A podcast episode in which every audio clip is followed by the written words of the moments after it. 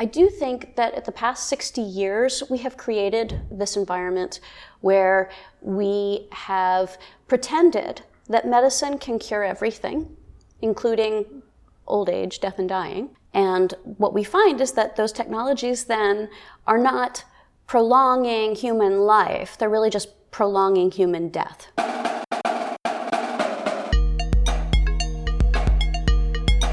Welcome to Deviate with Rolf Potts, where I talk with experts, public figures, and interesting people about fascinating topics that meander off topic. Today I tackle the issue of death, or more specifically, how we die in America, how we talk about it, and how we avoid talking about it, often to the detriment of people who are nearing the ends of their lives. Now, I realize that death can be a grim topic, but I've always felt like it was an important thing to think about. My first book, Vagabonding, was about travel and the concept of time and how we use our time in life. And this philosophy was grounded in part by the medieval Christian concept of memento mori, which is Latin for remember death or remember that you will die. Now, the idea here is not to be arbitrarily morbid, but to use the inevitability of your own death to make the most of your own life and the dreams you have for it in the years that you have allotted on earth. In many ways, the concept of memento mori animated the travels of my younger years and led to the life I live now. But as I have grown older, the notion of mortality has become more than a philosophical abstraction.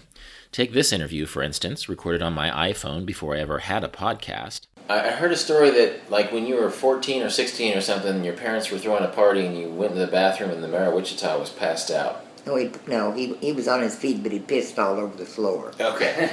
So let's. How about. And got, guess who got to clean it up? That's me talking to one of my favorite people, my Aunt Linda, back in the spring of 2014. Now, part of the reason I sat down with my father's older sister and asked her to share her memories was that it was a way of holding on to a part of her at a time when I knew she didn't have much longer to live. She was 82 at the time and died about 18 months later. I've also been collecting and recording stories from my parents, and if you haven't done that, I highly recommend it. It's amazing what things you can learn about your parents by asking them the simplest of questions about their lives and their ways of seeing the world. And in the process of talking about and reminiscing over these moments from my parents' earlier lives, I began to think about the inevitable process of aging and how their health will decline in ways that I don't like to think about. In doing this, I realized that late life quality of life, that is, how our loved ones live their final years and months, is something that rarely gets talked about in America, or at least it's something that we're reluctant to discuss at a person to person level. And the more I looked into end of life healthcare in America, the more I realized that it doesn't necessarily take into account the best interests of the people who are dying or their families and loved ones. So, to learn more about how we die in America and how we talk about dying in America, I sat down to talk with journalist and scholar Ann Neumann, whose book The Good Death is an empathetic, in depth exploration of the concepts, challenges, and policies that, for better or worse, shape the ways Americans live as they near the end of their lives. Ann and I sat down to talk not far from New York University, where she is a visiting scholar at the Center for Religion and Media and I started the conversation by sharing with her a passage from Edward Abbey's classic book, Desert Solitaire. He was sort of a this curmudgeonly beat era naturalist who lived in, in Utah and wrote a, a memoir of his, his experience there. And even though I was reading this book in my 20s and I was not in a position to think about aging parents because my parents weren't that old yet. I wrote down this quote and it said, he's talking about this cowboy that he's working with in Utah called Roy and how Roy is, quote, afraid of having a heart attack, falling off his horse, dying there in the sand under the sun among the flies and the weeds and indifferent cattle. I'm not inferring this because he told me so. Yet the manner of death he fears does not sound bad to me. To me, it sounds like a decent, clean way of taking off surely better than the slow rot in a hospital oxygen tent with rubber tubes stuck up your nose, prick, asshole, and blood transfusion, intravenous feeding, bed sores and bedpans, and bad tempered nurses' aides, the whole nasty routine to which most dying men are condemned. And that was written in, it was published in 1968. Mm-hmm. So um, it feels as if this is a topic that has been on people's minds for a long time, yet it hasn't made a whole lot of progress. And in fact, in your book, you point out how the 70s, mm-hmm. you know, mm-hmm. after this book was written, it actually became even more pronounced. This idea mm-hmm. of the, the sterilization um, and the you know the hyper medicalization of the death experience. So, mm-hmm. I guess tell us how you got into this topic. What how it um, how you became convicted to write about it. Yeah, I think anyone who's writing about death and dying, rightly so, is coming into it out of personal experience. And for me, it was uh, caring for my father until he died in 2005. He had been diagnosed with non Hodgkin's lymphoma at the age of 50 um, and had weathered his ups and downs, was an incredibly private man uh, with two daughters. And um, he had the idea that without burdening anyone and just wanting to protect his privacy, he was going to go crawl into bed in his, you know, in his bedroom, and that would be that. And of course, we all know that's not how it takes place. So he was very adamant about uh, leaving the hospital, not being there for a long period of time, knew he wanted to die in his own home. Um, and I ended up taking a leave of absence from my job when things started to go south. Uh, and it was horror. It was really complicated and difficult, and the kind of physical intimacy with family that we're most often not accustomed to, particularly parents. I think I'd be fine with my sister wiping my ass, but me and my dad, that was a little rough. So that kind of visceral, the feces, the dirty bed sheets, the vomit and sleepless nights, and um, if you um, if you have traveled rough, if you have um, parented, maybe, you are quite accustomed to that kind of physical reminder of what the body does. I wasn't, and it was a lesson. Um, his death did not go the way we had hoped, and um, and after he died, for a long time it rattled around with me. I was kind of pissed off that why didn't anyone prepare me? Why did my culture not prepare me for that kind of grief, for that kind of death and dying experience? I had no idea whether that was how it normally went or not. Um, and so I tried to run away from it and did all sorts of things. And then I just got really angry and said, okay, I'm going to figure this out. And that's the book. It was, I'm going to, I'm going to go roll around in this like a dog until I can figure out why it is the way it is. Um, and I think that's what nonfiction ends up being, right? You have this question and you have no idea why it um, is hounding you.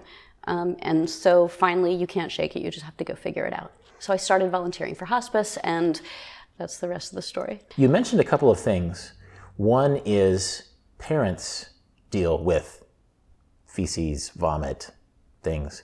Travelers, and I've written about this, deal with illness and, and, and traveler's diarrhea and stuff like that, mm-hmm. a ton of stuff and social guidance is available for those two things. You know, right. if you're a traveler and you want mm-hmm. to deal with the nasty part of travel, myself and other travel writers can help you with that. If you mm-hmm. are a new parent and you want to deal with uh, the poop tidal wave that, in, mm-hmm. that entails, there are a lot of books. But it feels like there's less of a cultural conversation about the dirty business of death. You know? Absolutely. Yeah, and I mean that's that's what most attracted to me. Um, uh, I wanted to know why we weren't discussing this. I wanted to know why there was so much shame around the decline of the human body, just just aging in general. As a as a woman who can see fifty very near, um, I'm angered, but very very conscious of the fact that aging bodies in this society um, start to decline in value. Um, and it, it happens earlier and earlier, right? Um, and so uh, I wanted to know why we place particular values on um, uh, ideas of health or even healthy things. We can go into that whole capitalism health conversation, Barbara Ehrenreich's um, current book, another time. Um, but I wanted to know, and I, I do think that um, I do think that at the past 60 years, we have created this environment where we have pretended that medicine can cure everything, including old age, death, and dying. And we have allowed that medical industry to run away with its own obsessions.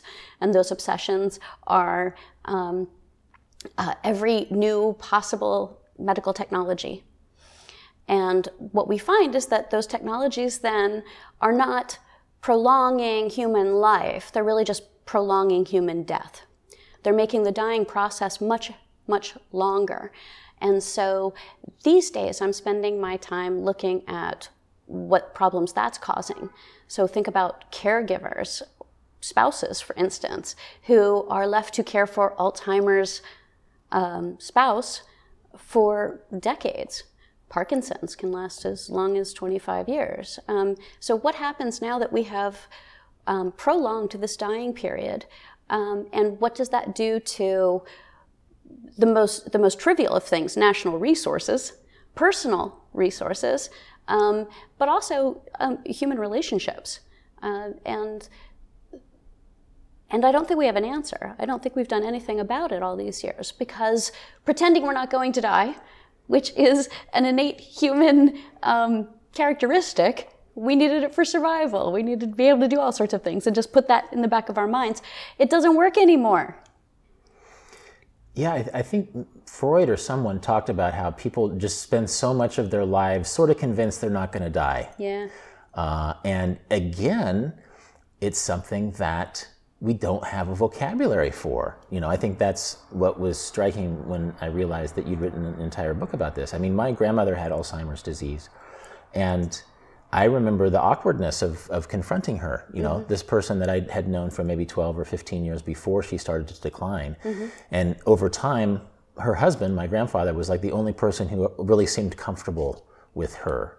Um, that there was an extent to which us younger kids sort of treated her like furniture to an extent. You know, we, we wanted to love her and care for her and be for her around mm-hmm. her, but it was just so awkward and we were sort of struck dumb by this situation. And that's one example. I mean, there, again, that, that um, and another thing you touch on in the book is that we see news is full of deaths. We see deaths on movies, you know, um, even there's this memento mori sense of death that I write about quite a bit, you mm-hmm. know, using, using death to, to animate the idea that you should live now. But what all of that overlooks is the actual difficult, heartbreaking, um, oftentimes, um, you know, nerve wracking, smelly, unglamorous part of the mm-hmm. death process. Mm-hmm. And it's something that has been prolonged. It's been medically prolonged. I think in your book you say that like half of all resources medically, of the over a trillion dollars of medical resources, half of it is spent on 5% of patients, and that is end of life patients. Yeah. Um, and that wouldn't be a bad thing, right? We want to help patients who are dying as much as we can. We want to prevent, prevent pain and suffering. However, we're not doing that. We're spending a boatload of money, and we're really not making death and dying easier for these patients. We've also made it rude, right? We're talking about 50, 60 years. We've made it rude to discuss death and dying with people. So I used to volunteer at Beth Israel. Um, the, the hospice wing was on the same floor as um, um, the nursery. And so people coming up in the elevator would be alarmed by seeing these two on the same floor. And yet you know, it's this poetic cycle, cycle of life. But anything to do with death, it's, um, it's become a rude thing to discuss. And then we end up letting elders just kind of shuffle off into it without any preparation or support or resources. Um, I was on the phone this morning with a woman who is a researcher in Florida, and she writes about elder care. And she has an 84 year old mother, and they're not talking about elder care with her 84 year old mother. This is someone who does it for a living and doesn't want to offend her mother, so they're not using the word hospice. They're not talking about end of life planning. So this is pervasive. It's a real problem. So it's like old people are going in completely deaf, dumb, and blind to what they're going to experience next. Um, and I'm just wondering if it's I don't know if it's if this would be an overstatement, but there's an extent to which we sort of torture our old people. Like we don't really tell them what's going to happen, and then we stick tubes in places that have they're not used to having tubes. Um, my my aunt Linda passed away a couple of years ago, and I know she didn't want to be intubated, mm-hmm. but they intubated her anyway. And one of the last pictures, probably the last picture I've seen of her, is that when she she was intubated in her hospital bed and they're just proud people. I think when you're young, you see old people and you just assume that they they've been old forever, mm-hmm. right? But then you see people who were just awesome, strong, dynamic, um, mm-hmm. world-changing people, and then they're dying in a way that seems not just foreign to you, but foreign to themselves. You know that they're not ready for this. Right. Um, I used to have this 80 year old friend, Jean. She and I went through hospice training together, and I would catch her flirting with men half her age all the time. And I'd be like, Jean, did you just did you just flirt with that cashier? He's like 30. And she's like, oh, I forget how old I am. And while I think some of that was real, some of it was also a, a, a contrived habit she wanted to not remember how old she was and she worked at it and that i mean we do that with ourselves all times all the time for all sorts of things um, but yes as a culture we have done that um, i think because it sells youth sells, sexy young sells, um, looking good and being healthy is a huge market um, but also, we've convinced ourselves that um, it's bad luck or um, not polite uh, or um, rude to discuss these things. So let's get concrete a little bit, because obviously you went through a process um, dealing with your own father's uh, death and decline. Uh, you used the, the phrase evicted from his body. Uh, you talk about the idea that we're these able-bodied people our whole lives, and then suddenly our bodies are not serving us in the way that they used to. So maybe take us through the process of seeing, uh, you know, in oftentimes dispiriting ways, seeing your father in the late days of his life and then being a hospice volunteer and what you learned along the way? Oh, God. I don't even know where to start, Rolf, honestly. Um, my entire conception of human life changed, and I don't think I'm being overly dramatic. Um, when dad died, he was 61, 60, 61, and I was 36. And I had thought that I would live forever. Could sit and talk about, oh, life's not going to last forever, but I still thought it was going to. But it, it was very devastating. Again, I wasn't prepared for it in any way. Um, and we don't really do good grief counseling. You know, people kind of say, if you need anything.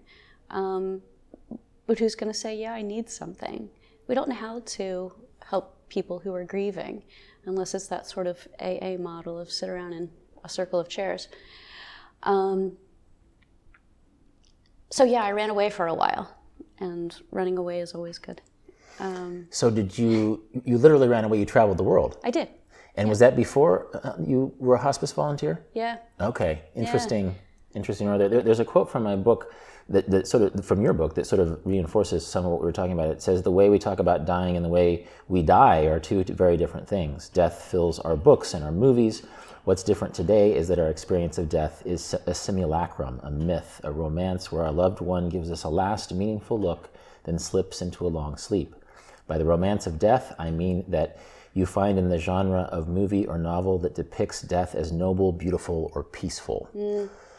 Yeah, there's this wonderful study that compares uh, the effectiveness of CPR on hospital TV shows compared to real life, and it's it's insane. So on TV shows, it's about 75% of CPR um, experiences revive the person and they wake up, and in real life, it's something horrifying like 20 or you know maybe even lower.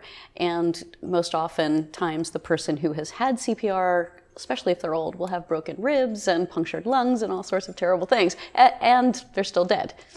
So, so this idea that we can, that medicine can do anything from cure cancer to save someone who's had a heart attack or bring 90 year old grandma back from a stroke um, is a myth.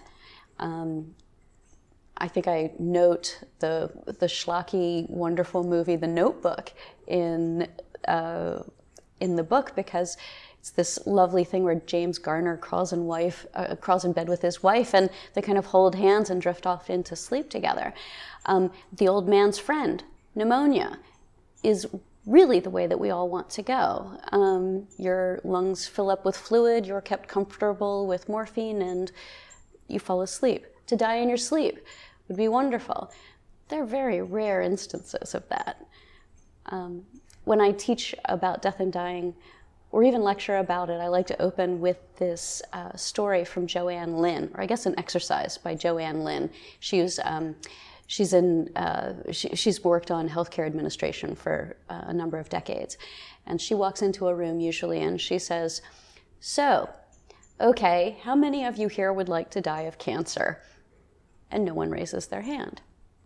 And then she says, okay, heart attack, um, uh, angina, um, and you know nobody's raising their hand to this. And then she says, "Oh, okay. I guess you all want to die a long, slow, painful death of increasing age and disability." And you can see the eyes in everyone in the room, and I use that, and I can see the eyes of everyone in the room go crazy. Like, oh, that sounds terrible. And yet, that's what we're all gunning for because we don't know better. And it seems like a big percentage of deaths are that way, they, that they aren't two old lovers holding each other and, and, and gently drifting into death. Yeah, no. Um, and I think another example you use in your book is, is would you rather, would you want to live two more months if it was fairly normal, or six more months but it involved agony? And it seems almost like a lot of medical choices these days are the latter option. Uh, Yeah. The idea that your life is prolonged but in a pretty horrible way. For a lot of people, when we make the decision that quantity is the penultimate goal, we're making the wrong decision um, because there are things worse than death. From what I've seen, excruciating pain is absolutely worse than death. Worse than death. Um, Oh, it's heartbreaking to see families where there's one family member who can't talk about what's taking place, and so a patient who just wants to do whatever they can for their family, for their loved ones, will go through horrifying rounds of treatments that really are just torturous. And, um, and we love each other. Um, as, as, um, as family members, we're willing to put ourselves through pain, but frank conversations could save that in many cases. And, and this is a realistic conversation. Many patients do have this decision making. It's not just a theoretical exercise. Um, studies show that when people go into hospice, they can live up to three months longer. They're no longer being tortured or pumped full of chemotherapy. And so they can go home and be around family and be in familiar surroundings, and they will live longer. Well, I do want to eventually get to like the hospital level, the policy level, even even what happens in in hospice, uh, which a lot of my listeners might not know, and I'm, I'm sure that I, there's a lot I don't know about hospice. But I want to continue through this process. So, um, so your father didn't die gently um, with the music swelling, uh, No. and then then you hit the road. So, what struck you as being completely unexpected and different about your father's death? His pain, his absorption, self absorption. Um, when your body's shutting down, it's really hard to do much of anything else, think much of anything else, when your systems are no longer working in unison. Um, and the ways in which family history is not resolved as one dies. I'm going to ask you about your parents shortly.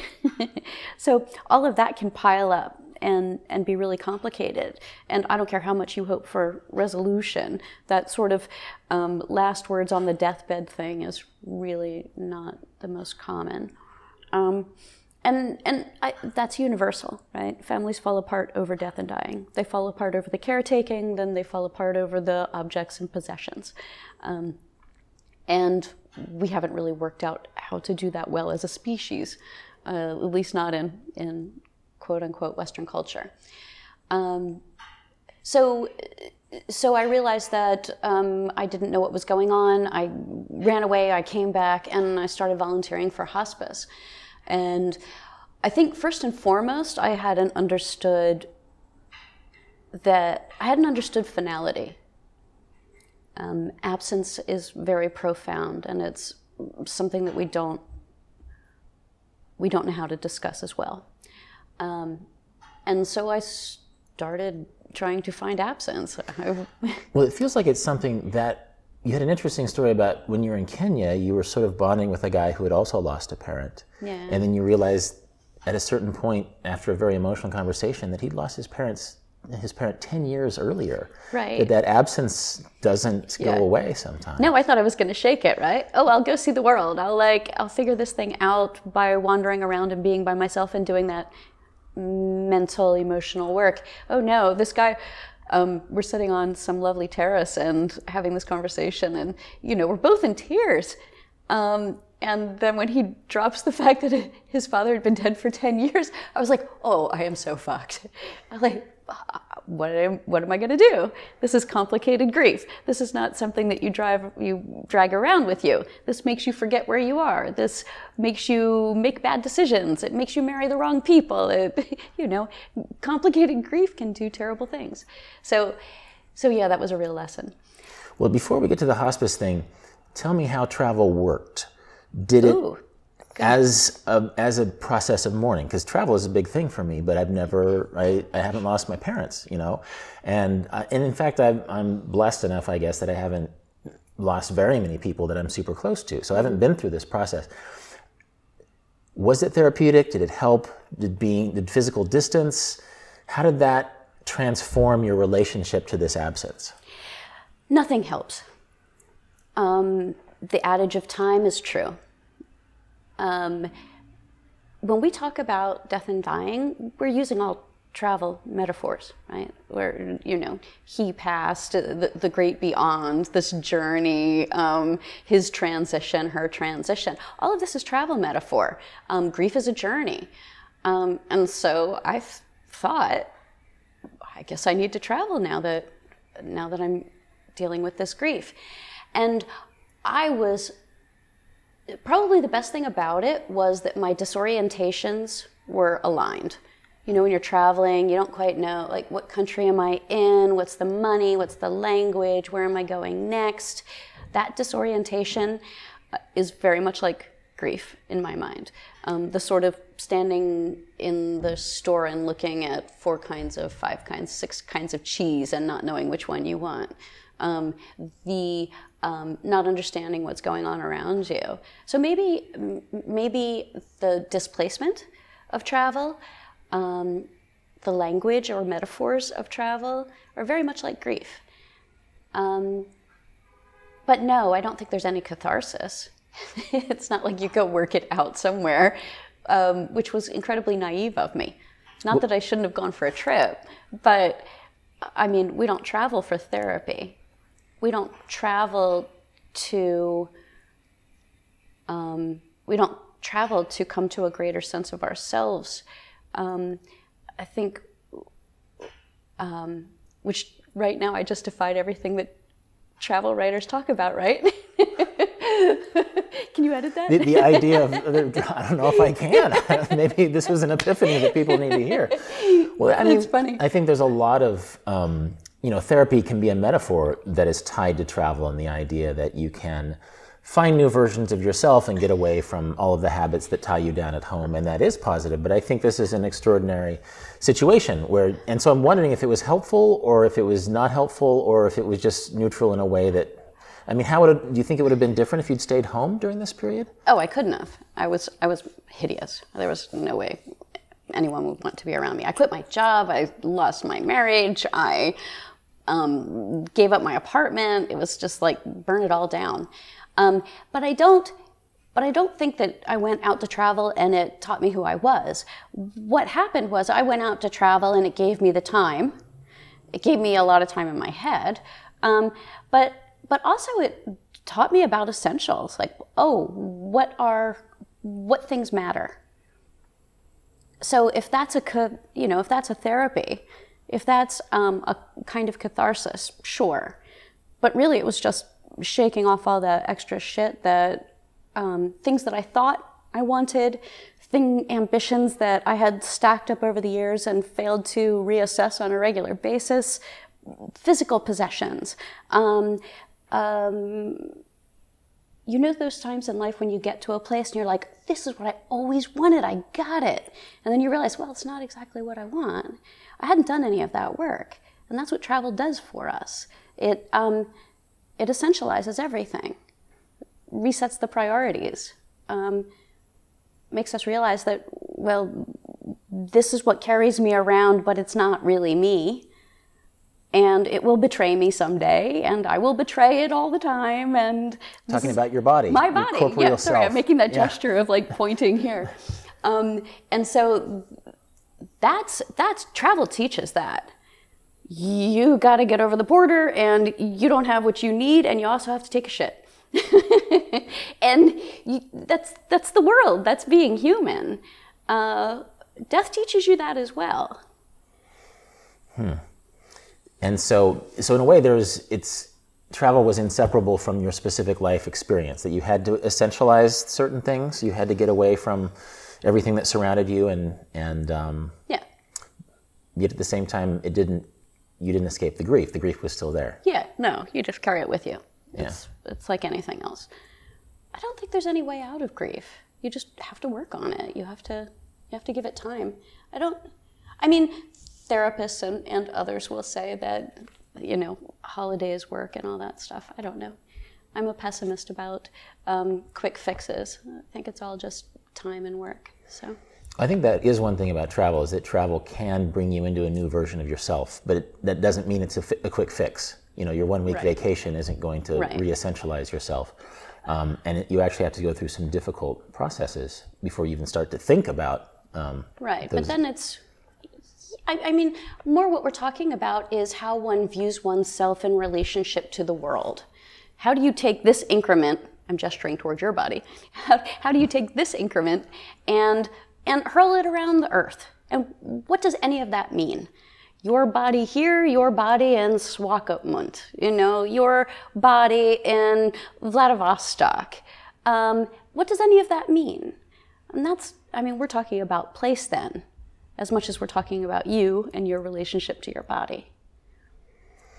Yeah, that, that- that's um, an interesting thought. And then I think a lot of death metaphors are used to, and I use them a lot. Again, the memento mori thing, the mm-hmm. idea that if you if you know you're going to die, then you embrace yourself. You know, while you're able-bodied and while you're in full health, and you try to live to the fullest extent. But yet, despite all of these, you know, I've been scribbling down Ecclesiastes, you know, when I was young, you know, all, mm-hmm. all of the existential things mm-hmm. in Ecclesiastes, Edward Abbey, which I read before. Um, And yet, then the next thing you know, you get hit by a bus on Broadway. well, maybe maybe that maybe that's easier than the six months of agony. But I mean, I think that's the kind of death that you, when you're using death to motivate something extraordinary, like a, a year of travel or something that you might not have done otherwise, that's the sort of death you envision. Um, but yet, within these same death metaphors, is this very difficult way that people die at the end of life? You know, not everybody gets hit by a bus. Oh, right? yeah. I think there's an entire movement now. We know that we need to address the way people die. As a, as a country, as a culture, we know this. Our healthcare is in shambles. 30 million people have no coverage. Um, uh, I'm talking to a friend, a, a new friend who, you know, th- they're bankrupt families, completely destroyed because of healthcare um, because of a health episode that's that's done them in. Um, so we know that we need to do something about it. It's in our personal lives, but we're using all these masks to pretend that we're talking about it. So the current fascination with like eco burial and morticians and all of that, I love these people. I think they're fascinating. We have to do something about the environment. If it's a composting casket, God bless. I would rather we go after Exxon, but you know, I'll take what we can get. Um, but that's a mask in many ways of discussing the, social, the social justice, the, the body in pain. And what, as human beings, what, as Americans, is our responsibility to those who are in pain? That's, that's my point. I come back to that again and again. Pain is wrong. What can we do to prevent it? And that's not the conversation we're having. And I want to get eventually to that at the policy level, you know, because there, I think there's specific reasons you you allude to them in your book about why we aren't having this conversation, why we, we are spending too much money, why we are still mythologizing our end days in a way that's not healthy. Right. Um, but I do want to, in a concrete way, bring you like when you were. When did you realize that hospice uh, volunteer work might be a part of your grief process? Was it while you were traveling, or Um, it would no. I, I got back, um, and I was, you know, you go away, you try to forget about what life at home is. You come back, and oh shit, it's all still there. um, and I like, okay, I want to see more death. I miss him. I want to be close to him. I want to see more death. That's what it was. Um, so as much as it was figuring it out, it was doing a survey of like, are all deaths like his? Um, uh, can I learn by watching other people's death and dying? But it was also wanting this proximity um, to missing him. Um, so, so yeah, I went through training and I volunteered for a long time in a ho- an in-hospital hospice facility. And then I started getting home patients, which was pure joy and crazy. And there's a lot of that in the book. My home hospice patients, I think because I went to them committing to just love them regardless. So I've done crazy shit as last ditch requests for people who were on their sofa dying. Give us some examples. I bought lottery tickets. I had a friend who had never tasted a Twinkie. Um, and when Twinkies went out of business briefly, I scoured the world for a box of Twinkies for them. Um, I have, um, you know, rearranged someone's table right next to their bed, deathbed. I have held someone's head while they puked. I have, you know, wiped up all sorts of nasty stuff. Um, and that has its own proximity to it, right? It's kind of this commitment to strangers and being intimate with them and their bodies. Um, you learn a lot about dignity and compassion, um, but also just being a mensch when you do that kind of work. You're just like, oh yeah, that's that. I really do need to wipe up this vomit because that's just the right. It's the human thing to do. Um, so that sort of um, uh, breaking down any pretense of um, of what it means to be a human being in relation to others. It just it can't exist when you're doing hospice work. Um, it's also essentializing in a certain way. Absolutely, absolutely, yeah. yeah.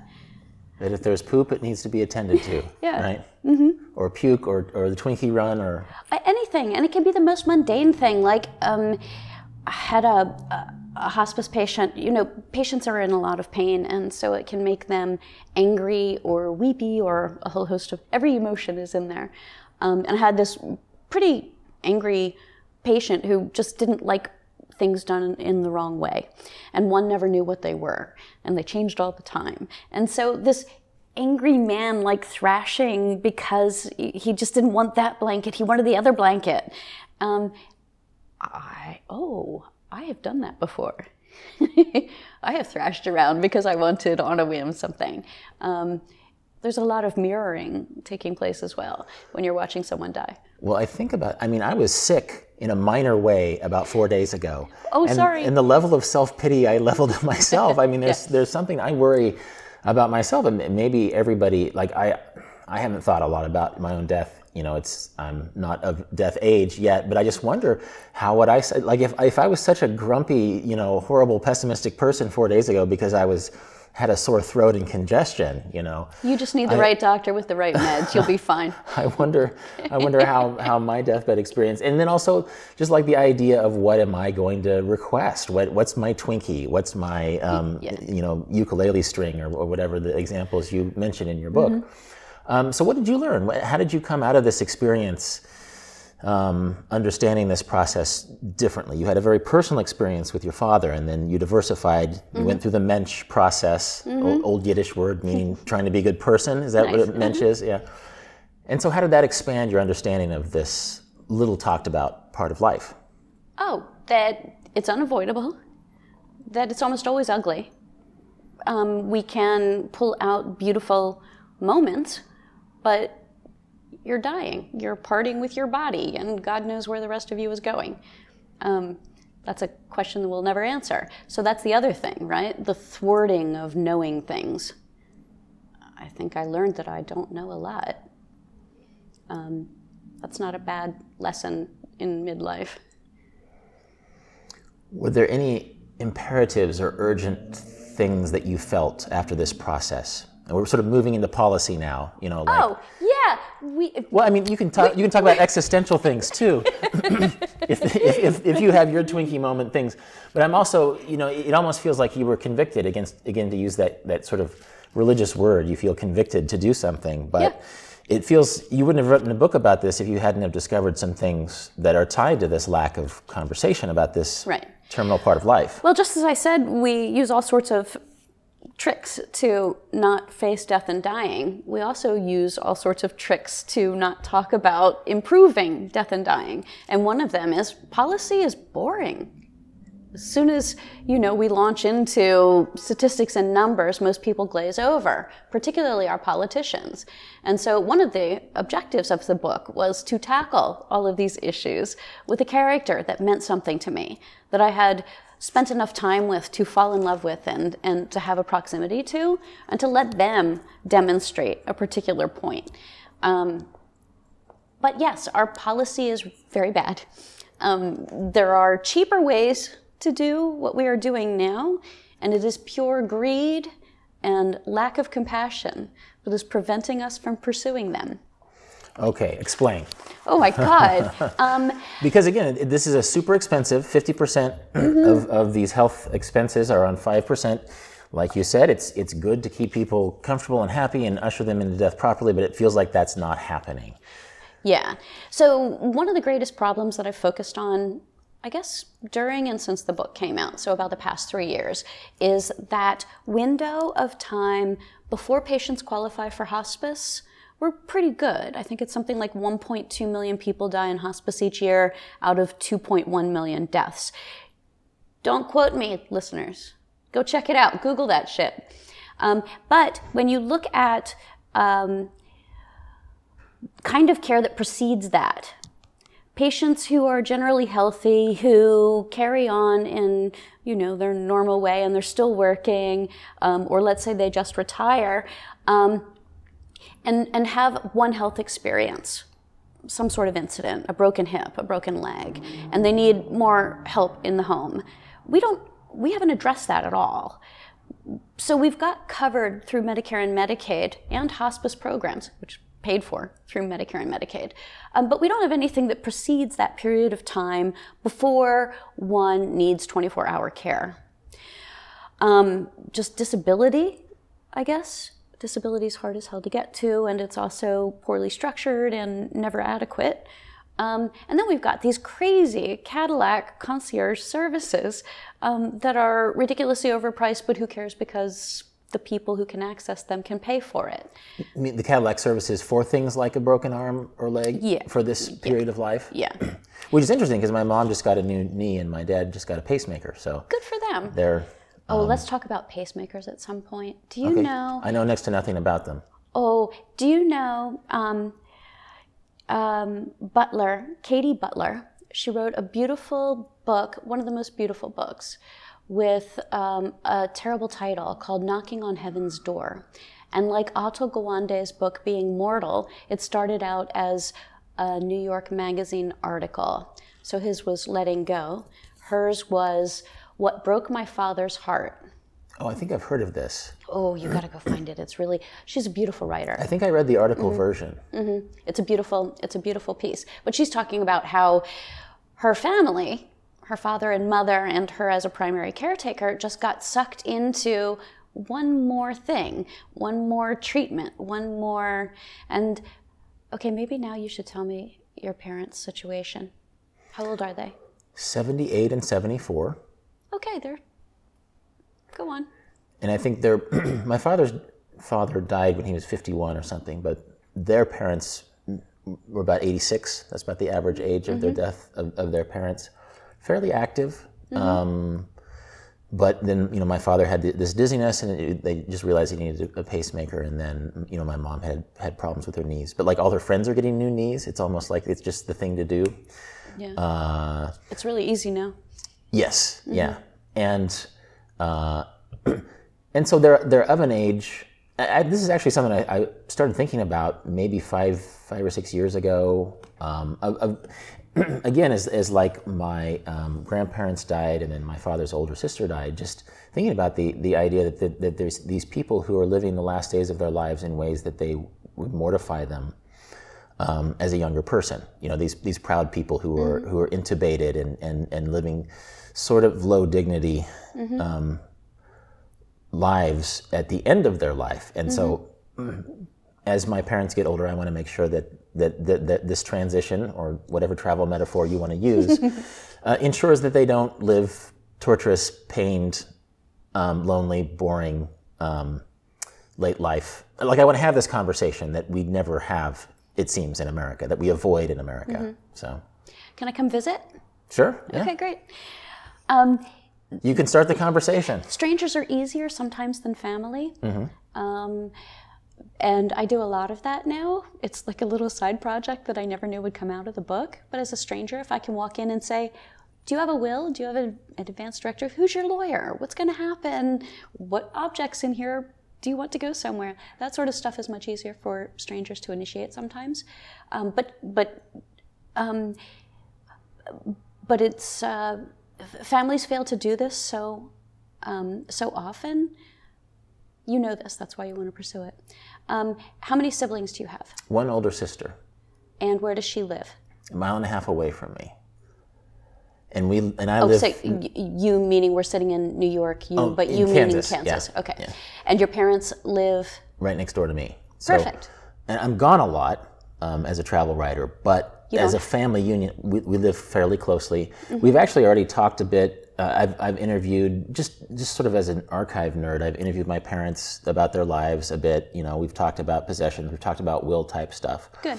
Uh, and so that kind of stuff, I feel like I'm ahead of the curve on a little bit. Mm-hmm. Yet, um, yeah, I just want to make sure that that when their the, the very end of their lives happen, it isn't in a Mm-hmm. way that's miserable. Well, bad things are always going to happen, but I mean, there are a lot of things that you can do to get their plans in place. Probably the most important right now would be their medical decisions. Um, it will always change. You should always update them on a regular basis. Thanksgiving is a great time.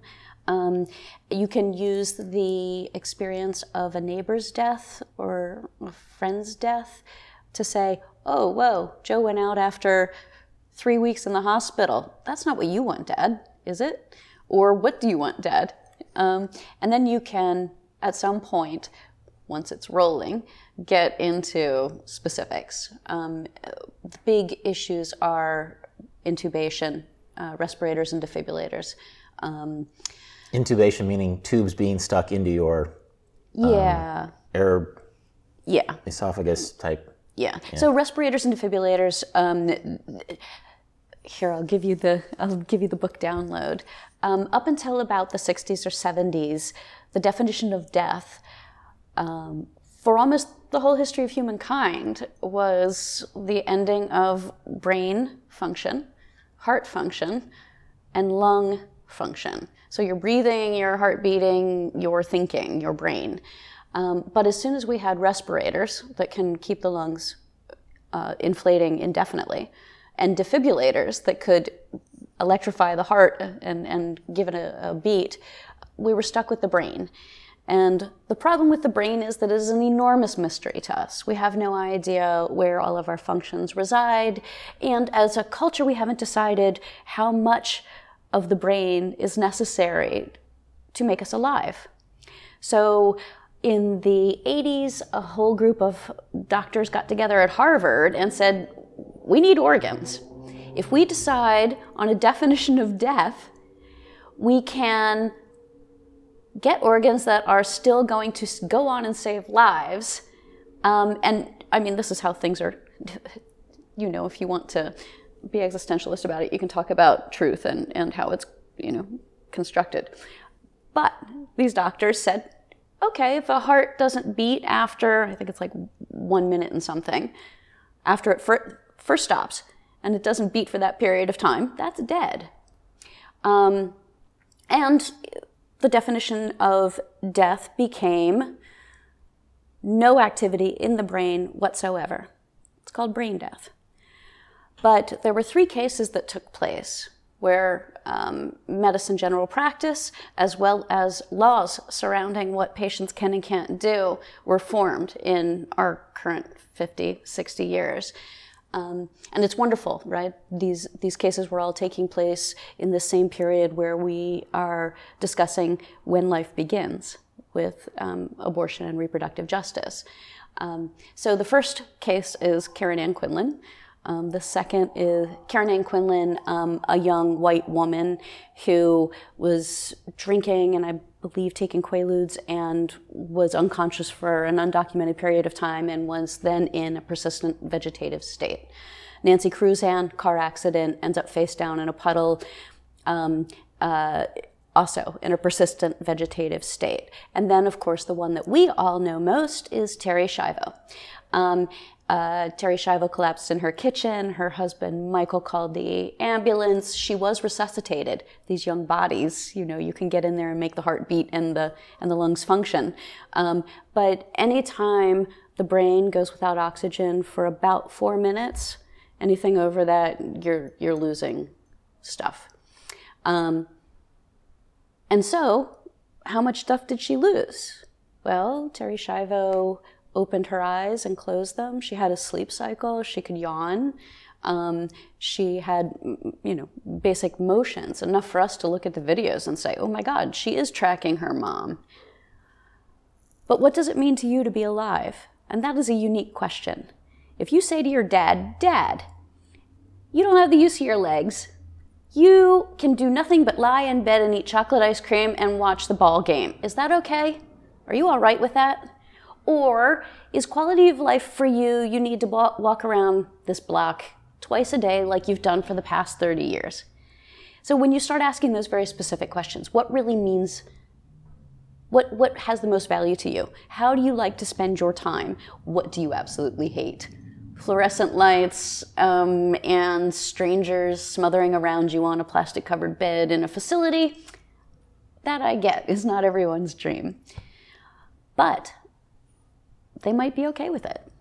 That's, the, that's what you need to ask. How much of brain function, how much of bodily function does your loved one need to feel okay about living, about continuing on? All, there are very few people that say, bring on the pain. It's part of dying, I'll take it. Um, but pain really, really matters. And we're like dinosaurs when it comes to alleviating pain. It's only been a specialty, according to the AMA, for over a decade, just over a decade. And you talk about the sacralization of pain, oh, uh, particularly in religious circles, and yeah. that's something I yeah. that I want to get to. But it almost it almost feels like our technology of being able to keep certain body functions alive has outpaced our philosophical and ethical approach to what being alive is and, and how to navigate this. Mm-hmm. Um, and so, um, if I talk to Dad and he has a very concise answer. If he's cool with the chocolate ice cream and baseball, which I'm sure my dad would be completely fine with, mm-hmm.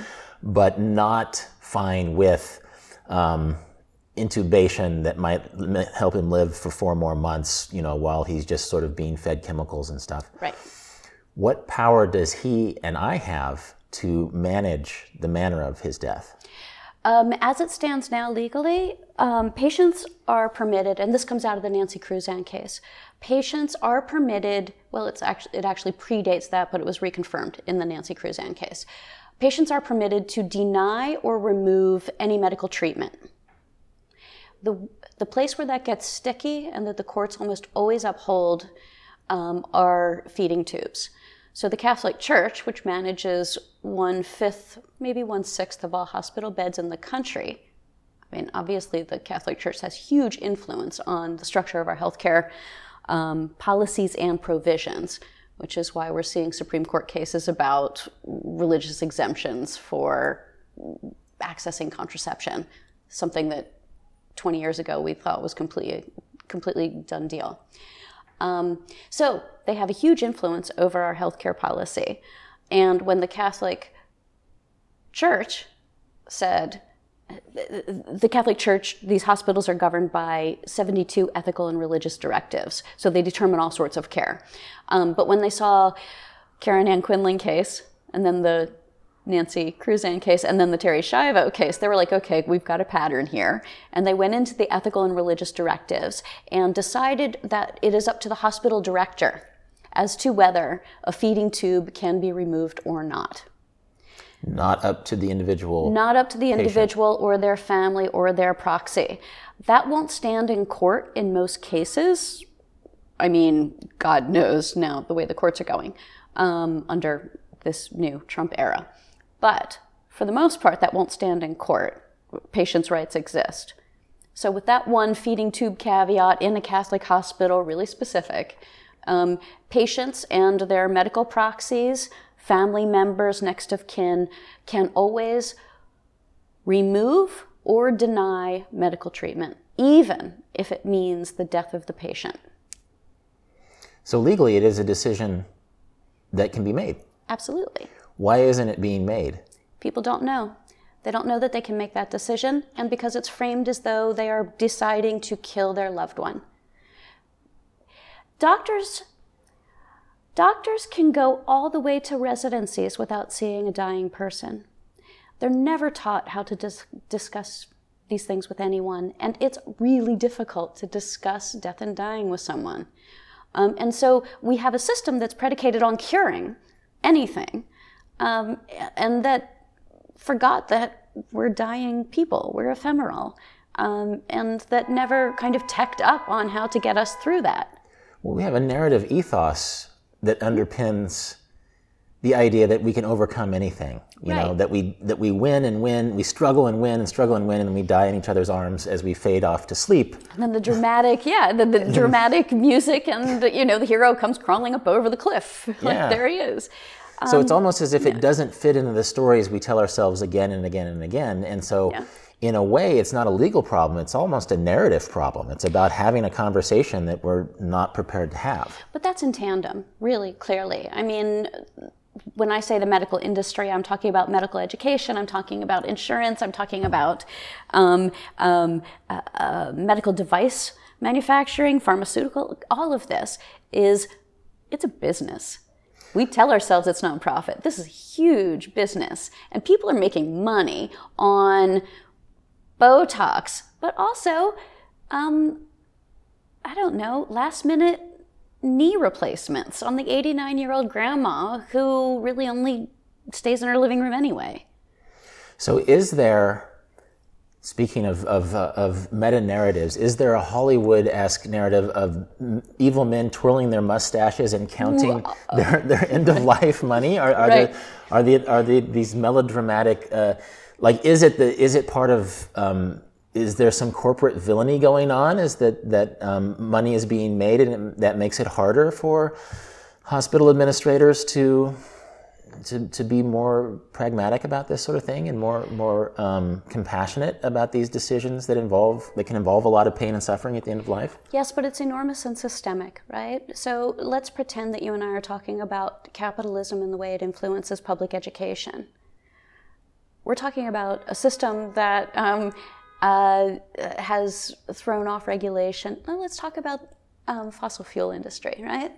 Um, that's just so much more easy. It's blatant.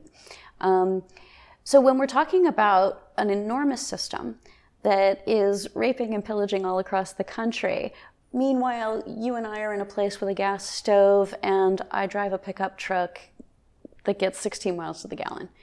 Um, how much flying do you do? Fair so, amount. Fair amount. So we live in a world where personal choice, we are told, directs corporations ethically and morally. Personal choice doesn't do that. We are attached, we are, we are beings in a system that requires much greater solutions than how you're going to cook your eggs in the morning or how you're going to get from here to Kansas. Um, so personal choice indeed makes us feel really great, um, but it is not going to fix our fossil fuel ecological um, horrors. Well, there's shareholder value too. I mean, there's of once course. you depersonalize it, you know. Absolutely, absolutely. There are a lot of people that are getting really fucking rich. Healthcare is no different. Um, so we're talking about systemic problems that are ingrained and manifest over long periods of time. And if we want to tackle any of it, it has to be not from the top down um, only, but also from the bottom up. And in the book, I look at hospice, for instance. Fabulous program. Really wonderful that um, in the 70s, a woman named Cicely Saunders said, people are having really bad deaths. Let's do something about it, and went to nursing school. Um, and then started, I think it was called St. Thomas, or you know, started a hospice, St. Christopher's. Um, and the idea traveled to the United States through Canada. Um, the first hospice founded here in 74, 72, 74, and really smart, based in the home. 80% of people want to die at home. Right now, 80% of people die in facilities. So, hospice is a way to address that problem. You must have six months or less to live, so a terminal diagnosis. You must um, uh, not continue curative treatment, although there are pilot programs to test that because some treatments are curative but also palliative. Um, and it was a deterrent to many patients. If you had six months or less to live, but you still hadn't come to grips with it, we still want to get you into hospice so you can stay at home. Because hospice is really the only way that we've got to care for people in their home. And it's something, it sounds like, that has, in a tangible way, improved this late life quality of life. Yes, very much so. So it is a very, it's a, it is one, has been a solution. Very much so, but there are huge problems. White people use it, right? So it's not reaching people of color. And that's a whole other, you know, sociocultural, socioeconomic issue. Across economic lines, white people only use it? Like, it's, it's not a middle class people thing? Um, I'd have to double check that. Certainly with aid in dying, it's a white woman, cancer patient, well educated, right? I mean, that's a really specific demographic that's probably changing as more states legalize. We're up to seven now. Um, but, um, but hospice use, again, six months or less to live. The, the median use of hospice, the median stay is 14 days. So people aren't using. People aren't using. So hospitals are not saying, you know, Joe's dying, he needs to go home. Call this number, or we'll call this number and send them to your house. We'll get you the hospital, we'll get you the oxygen, we'll get you what you need. So doctors not taught how to do that. Um, it's really reliant on patients in many cases, unless you're in some hip city. I'm on my way to Springfield, Missouri this weekend and I am so excited because there's a university out there where all these young communication kids said, We're going to talk about advanced directives. And we're going to do this program like, you know, we should all have these. Um, and you know how um, in Being Mortal, Gawande talks about um, La Crosse, Wisconsin. It's a town that started asking any patient who came into the hospital um, what their end of life wishes were. Anybody, everybody. And all of a sudden, care costs started going down and patients started having better deaths. And so Springfield is instituting this this weekend. So the library is rolling it out, the university's joining in. It's a really great program. That's one small systemic intervention. Is it the state university or Drury or? Drury. Okay. Oh, you know them. Yeah. Well, you should come. I'm, I'm from Kansas, so I know uh, often through sports, some of these smaller schools. That's good for Drury, though. They're they're amazing kids. They're calling it bucket list plus one. Okay. But I also and what does that mean? Bucket list plus one. It's like all the things that you want to do before you die, and fill out your advance directive. Advance directive being your oh. wishes, your end of life.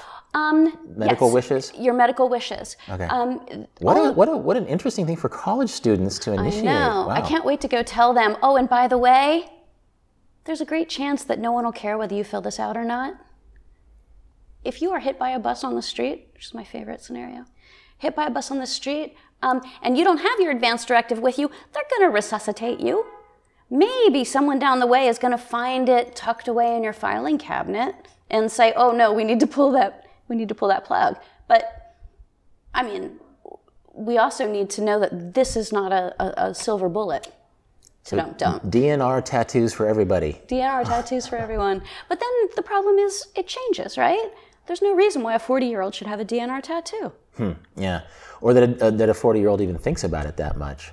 Well, yeah, I don't know. I mean, that said, but then these three white women who were made the great cases of, um, of healthcare in the country were all under the age of 30, I think.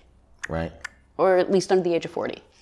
Well, are there things that are to be can be learned from other countries or other cultures and how they deal with late life quality of life? Sure. I, I, I didn't tour the world to ask that question. I'm not from those places. I think there are probably interventions that are helpful. Um, and I think um, Caitlin Doughty just did a book about death ritual. So it's after death, but might still provide insight. She's a hoot she's super funny, and um, and that might be a worthwhile book to pick up.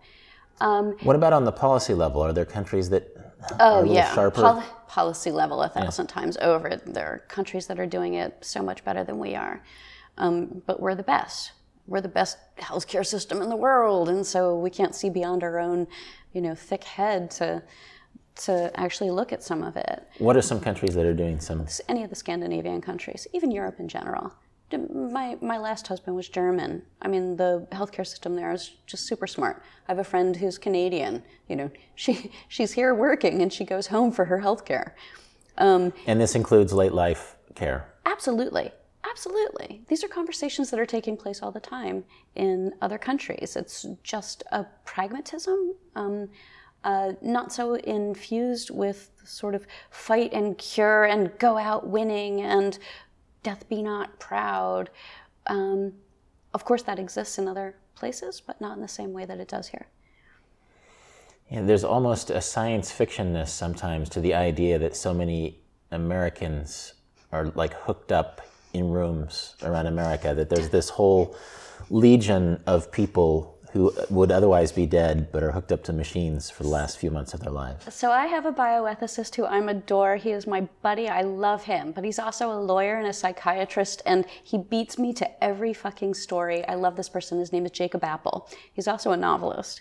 He's like three people, um, and he told me one time I was um, I I was re- doing research for the book, I guess, and um, and I was asking about intubation. Like, how many how many PVS patients are we talking about who are out there living on just respirators or feeding tubes?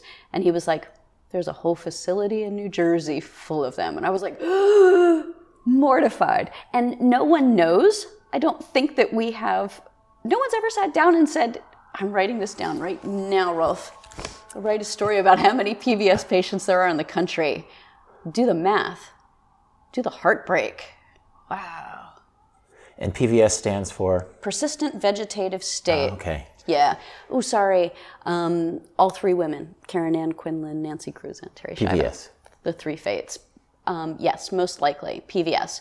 And that means that a significant portion of your brain, the higher functions, um, all but the brain stem is gone. And that brain stem is what controls sleep wake cycles, other things.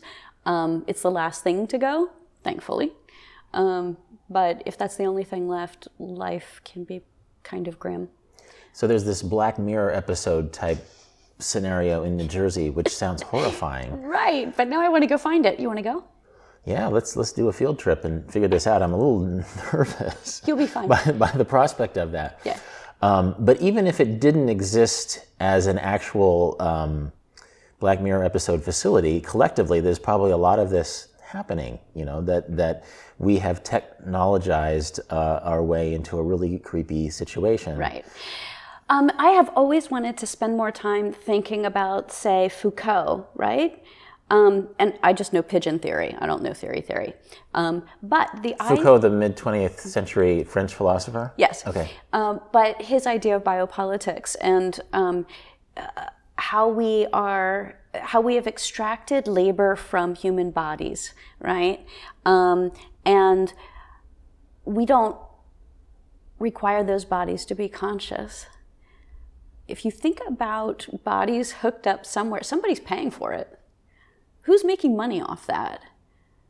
Um, Off this hypothetical New Jersey facility. Exactly.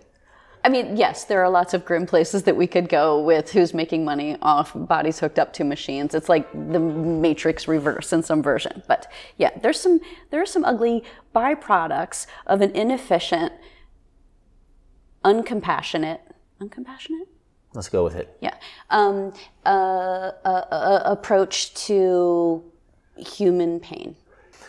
What can we leave people with in terms of practical um, uh, measures to sort of ensuring that they and their loved ones are um, can live a, a, good, ethical, um, relatively pain-free end-of-life experience? Right. Um, family is so complicated. Start with your neighbors.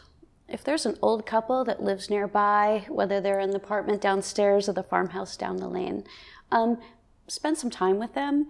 Um, one of the sadnesses to me is the invisibility of elders, and I'm really fond of old people when you hang out with them, you learn a lot. Um, and also, they're just gentler beings that have kind of worn off the edges over 70 years. Um, so, hang out with older people around you, and that will teach you how to talk to your parents. You can see what the needs are on the most basic level, whether it's carrying in groceries or um, helping someone dial the phone to talk to their family members. Um, I was happy to hear that you and your sister are um, living close to your parents. Um, make sure that all the financial stuff, any of the concerns about fairness, um, the the preferential treatment of one sibling over the other, work that shit out now. Um, because when it is compounded with care and money and pain, it can get really overblown and difficult. Um, and then just for your family members, take care of your own stuff now.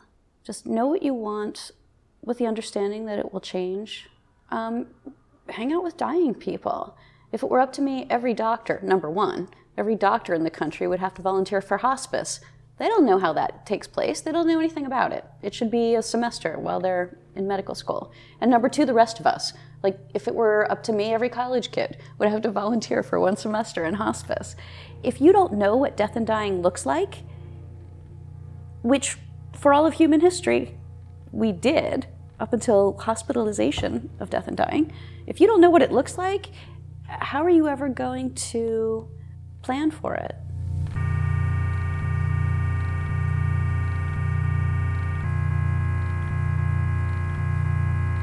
This has been Deviate with Rolf Potts. More about everything that was just mentioned, including links to Ann Neumann's book The Good Death, can be found in the show notes at rolfpotts.com slash deviate. And as always, you can contact me with insights or questions at deviate at rolfpotts.com. This episode was produced by Justin Glow. Music is by Cedar Van Tassel. Jan Futterman does the show notes. Thanks for listening, and I hope you tune in for future episodes of Deviate with Rolf Potts.